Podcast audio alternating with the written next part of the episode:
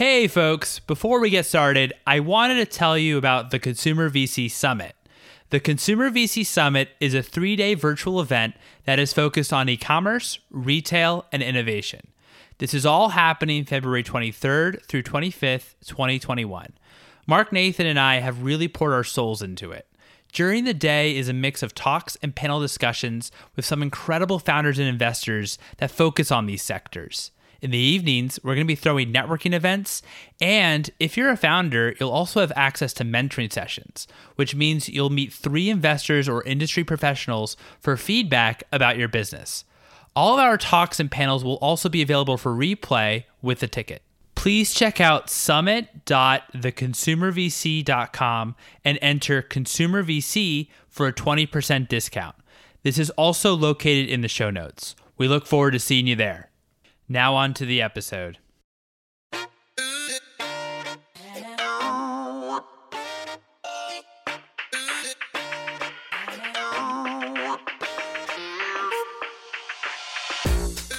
Hello, and welcome to the Consumer VC.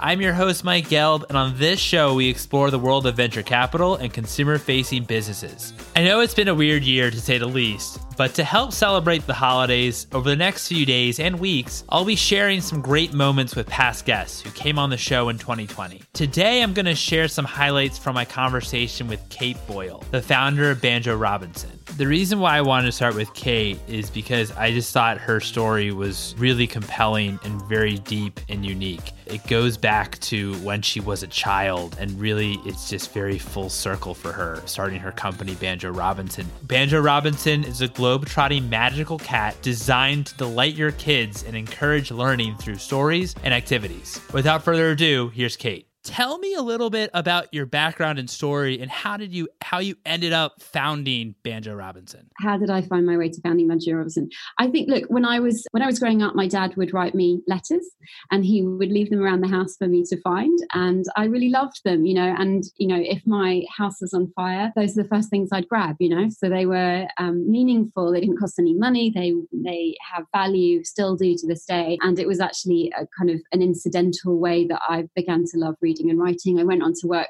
um, in film and script development. I moved to Los Angeles. I worked at William Morris, um, worked for a very talented screenwriter called Eitan Cohen.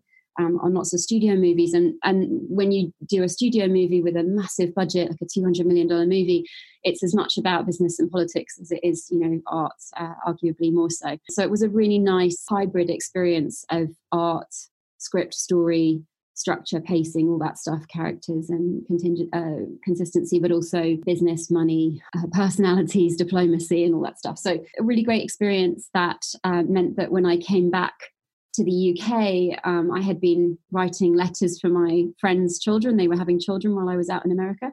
I found that the children, I really was enjoying the short format. So after uh, eight years of working on screenplays, uh, sort of 400 odd drafts of one screenplay, three year development process. It was really nice to be able to pen a letter and see, um, you know, make a child really happy and to receive, you know, the next day or a couple of days later a reply from the child. And I think what what was um, interesting to uh, as a sort of a business concept was that you know children really don't necessarily love reading or writing or you might have a reluctant reader and writer who actually in at Christmas in December loves writing to Father Christmas.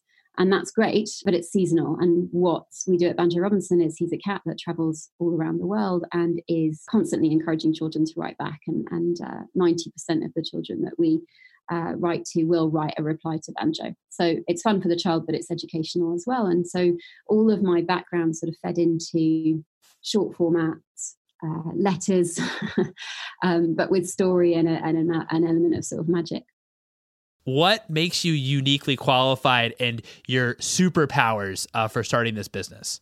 It's definitely about passion. Look, you know, I live and breathe Banjo Robinson, and you know, I really couldn't imagine a person. I think founders always feel this way that they're incredibly invested. Uh, they are passionate about what they're doing, and they're uniquely empowered to execute. So, you know, as I say, this is a combination of my not just my interests but my strengths and my background um, living abroad uh, understanding the american market spending some time in venice with a bunch of startups and uh, coming to london entering techstars uh, learning from the people here. My experience in film was very much as i said about sort of watching the the people stuff the the diplomacy and the politics of getting a movie made as much as the story and the structure and definitely sitting in writers rooms helps you uh, kind of learn the nuts and bolts of putting story together. Being the age i am being surrounded by lots of children and godchildren of course it just means that my interests are completely aligned with the business interests and that making them happy means making customers happy. Um, it's a nice double bar incentive as well that the children love it but the parents are also enjoying that it's educational. So it's um you know it's it's got something about it that is more than just a big win in terms of uh, more than just money or additional revenue from merchandise and licensing or film and TV rights and book publishing, all of which I have experience of.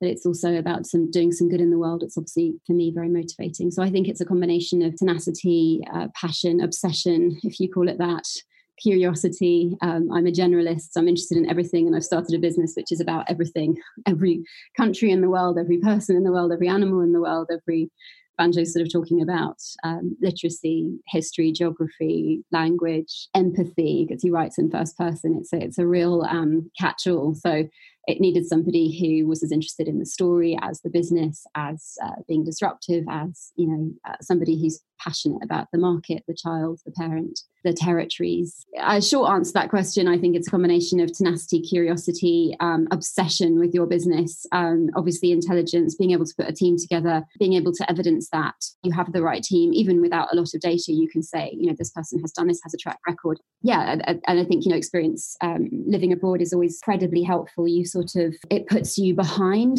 to start with, and then uh, puts you ahead. I think in the long term. So you know, when I moved to America, I was behind all my peers. I wasn't familiar with the process of LA, of how deals were made, of of how you get traction. I didn't know anybody. Um, I was, you know, I took a, a pay cut and a and a job uh, demotion in order to get that visa and move over there. And I, uh, you know, it was definitely tough. But then what you learn there, in addition to what you knew from your home country, kind of compounds later on, and you end up with sort of a yeah, kind of a, a, superpower of understanding two different markets, two different demographics. You've had input and influence from 10x people, probably 100x in LA because it's such a networking city.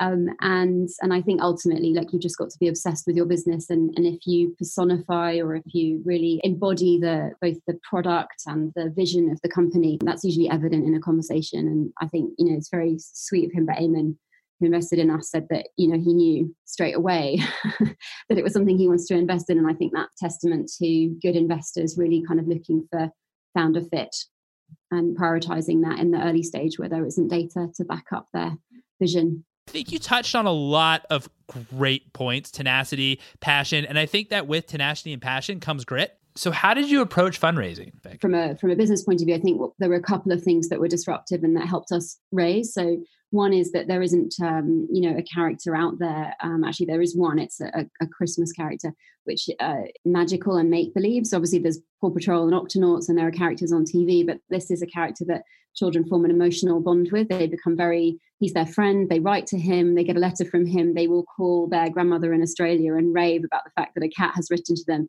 he's uh, it's a very emotional uh, it's like almost like a confidant that they that they write to um, there isn't another children's brand that's uh, doing that the other thing that we're doing is that the letters are reciprocal so parents are able to edit the next letter that the child receives so if the child asks banjo a question they write a letter to him saying you know do cats have birthday parties the reply to that letter might be yes we do have birthday parties but it's the parent who can add that on so uh, the child writes their reply uh, to Banjo, posts it underneath the sofa before they go to bed. Overnight, it's magically collected by Banjo.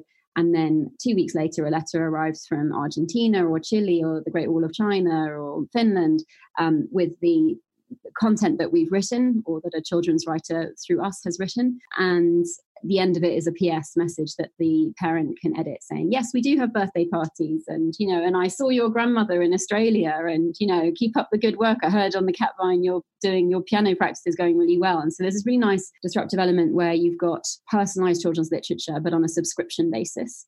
And I think that was one of the reasons that fundraising was quite easy for us because obviously a subscription business model is the holy grail and you uh, you know we're not sitting on 40,000 units of stock. We're not uh, spending a year developing a book. We have a children's writer pen a letter in an afternoon. Um, each one is from a different country. And then you know a couple of days later we print it on a piece of A4 paper and it goes out to a child. So it's I suppose there were two elements preempt some of your questions there. There were two elements that helped us a lot that we were doing two different things that were new how do you think about market expansion? We're sending letters to children all over the world, but we are swallowing the cost of that. So when we're sort of we're following the um, model of uh, Moo, Richard Moross. So I think in the early days he did a deal with Flickr, and they sent a, a bunch of um, Moo business cards to the premium Flickr users, um, which was a fantastic, very smart partnership because it meant that not only did the right relevant people who were interested in photography get marketed to, but they then used Flickr in order to find the photos that they would end up putting on their business cards.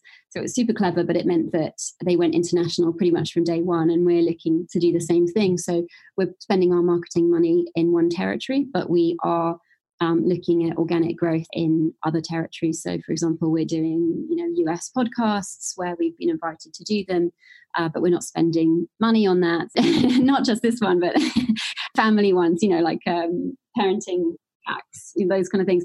We're international now, day one, um, but we are focusing on marketing spend in one territory in order to kind of get some um, more bang for our buck and and uh, a better understanding of customers rather than diluting that understanding over the world. So we are um, take it. We're swallowing the cost of postage to different territories. So at the moment, everyone's getting a very good deal. We're sending to the US for the same cost as a second class stamp to the UK and to Japan. And uh, we have actually a, a, new customer in the Middle East, which is a whole other thing. So they live in a country where there aren't post boxes and sort of, yeah, we're, we're out to the world and taking that cost on our, ourselves as a, as a company because we know how viral and how how passionate children and parents are about the product. So you know we, we know and see that it speaks for itself and we're finding that wherever we send letters you know we get shortly after one arrives we get a few more orders in that in that pocket in that town. So we are spending our money in one territory and um, learning lessons from all. I really really like that growth strategy. What's one of your favorite books that has impacted you personally and one that has impacted you professionally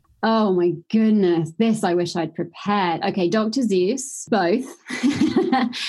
it really kind of sets the bar, particularly um, particularly the Lorax, which is a kind of very early comment on where society is going. There's a there's a if you're not familiar with it, it's about this creature that sort of goes down the wrong path and uh, is greedy and capitalist and not that those two things are necessarily the same but he he is very much greedy and capitalist. He creates this thing called a thneed and the idea is that it's a thing that you need but it's a, a, completely nonsense item. Nobody needs it. And he makes these at the expense of a forest and it's a sort of one of the very, very early commentaries on you know excessive consumption consumerism. And it's not for that that i loved it. It's the the poetry and the the the humor and the the sort of um, wordplay is absolutely first class, obviously, and and it doesn't really get better than Doctor Seuss. So so I think but the combination of that with um, a message that was both early and impactful and beautifully made and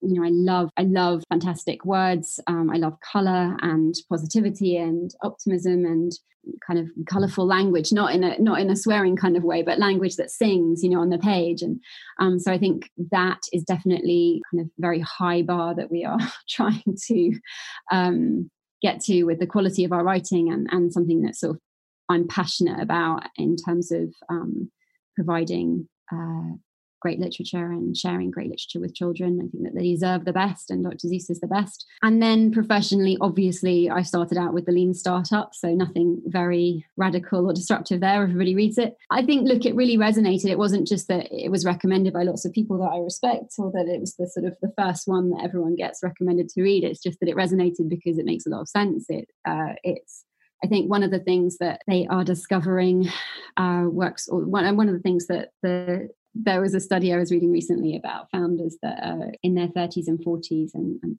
their success being correlated that, that, the success of a founder correlates with their age so that they you know the older you are the, the more experience the more understandings the more insights probably the more contacts and the more um, confidence as well, the more successful. And um, I think that about you know coming to this in my late 30s and having seen the lessons of the lean startup kind of in action in businesses and and workplaces seeing where it was done and it worked seeing where it wasn't done and you know the consequences of that that that made those lessons really resonate but and there's a ton of them traction and legacy which is the story of how the All Blacks focus on culture as much as sort of skill and expertise. So the the, the rugby players uh, of uh, New Zealand, the All Blacks, you know, it's a it's a real lesson in teamwork and how um, there's the five dysfunctions of a team, which is actually quite a good book on that subject as well. But yeah, legacy is I think legacy is the is the winner for me. It's it, it kind of yeah I've just seen I've just seen the thing about the age was just to say that you know I think then when you have a bit of perspective you can sort of see the truth in these books and it becomes less sort of a less of an abstract oh yeah that makes sense and more of a kind of emotional oh fuck I remember when that wasn't done and it didn't work out. Or you know there's a real sort of recognition of the of the um the lessons that are being taught in those books. And i think that if you have a bit of experience under your belt you, you they really kind of um ring true. And I think legacy for me, the lean startup, Dr. Seuss, my those are my three. I love it. I love it. Those are all great. I also loved how you're able to work in some rugby there. I'm a huge fan. You've given such wonderful insights. But if you had to give one piece of advice to consumer companies or those looking to fundraise that have a venture backable business, what would it be? for fundraising, my advice would be to do your research, to really work out who is worth spending time with and on to look at the the uh, different companies and to obviously look these meetings you'll do so many meetings and you will invest so much time away from the running of your business. Uh, there's absolutely it's it's sort of madness to do that with a company that you haven't done your research on and that just isn't a fit you know from the get-go. So it sounds very very obvious but even with inbound interest as well um, just uh, just focus on the ones that are that make sense you know not just from a money perspective but from a kind of common ground uh, common vision common areas of interest common grounds of uh, common areas of impact potential impact. Um, do your research. Keep absolutely every touch point in an excel document so that you can understand where you are are at with all those meetings. Recommend face to face meetings where at all possible. I think that um, it, it's not going to affect the amount you raise or the valuation or probably the decision of the, the partner at the VC fund, but it definitely gives you your best uh, shot of connecting with somebody. So, uh, where you can do in person meetings and I think you know vice versa for the investor as well. It's uh, you're getting a better read of the of the character of the person. And there you have it. It was so fun speaking with Kate back in January. If you'd like to check out her full episode, it's episode number 24. I highly recommend it. Thanks again, Kate, for your time. If you could please leave a review on the Apple Podcast app as it helps other folks find it, that would really be helpful. If you have a question you'd like to hear VCs or founders answer on the show, you can DM me and follow me on Twitter at Mike Gelb. You can also follow for episode announcements at Consumer VC. For all episodes, please visit theconsumervc.com. Thanks again for listening, folks, and please stay safe.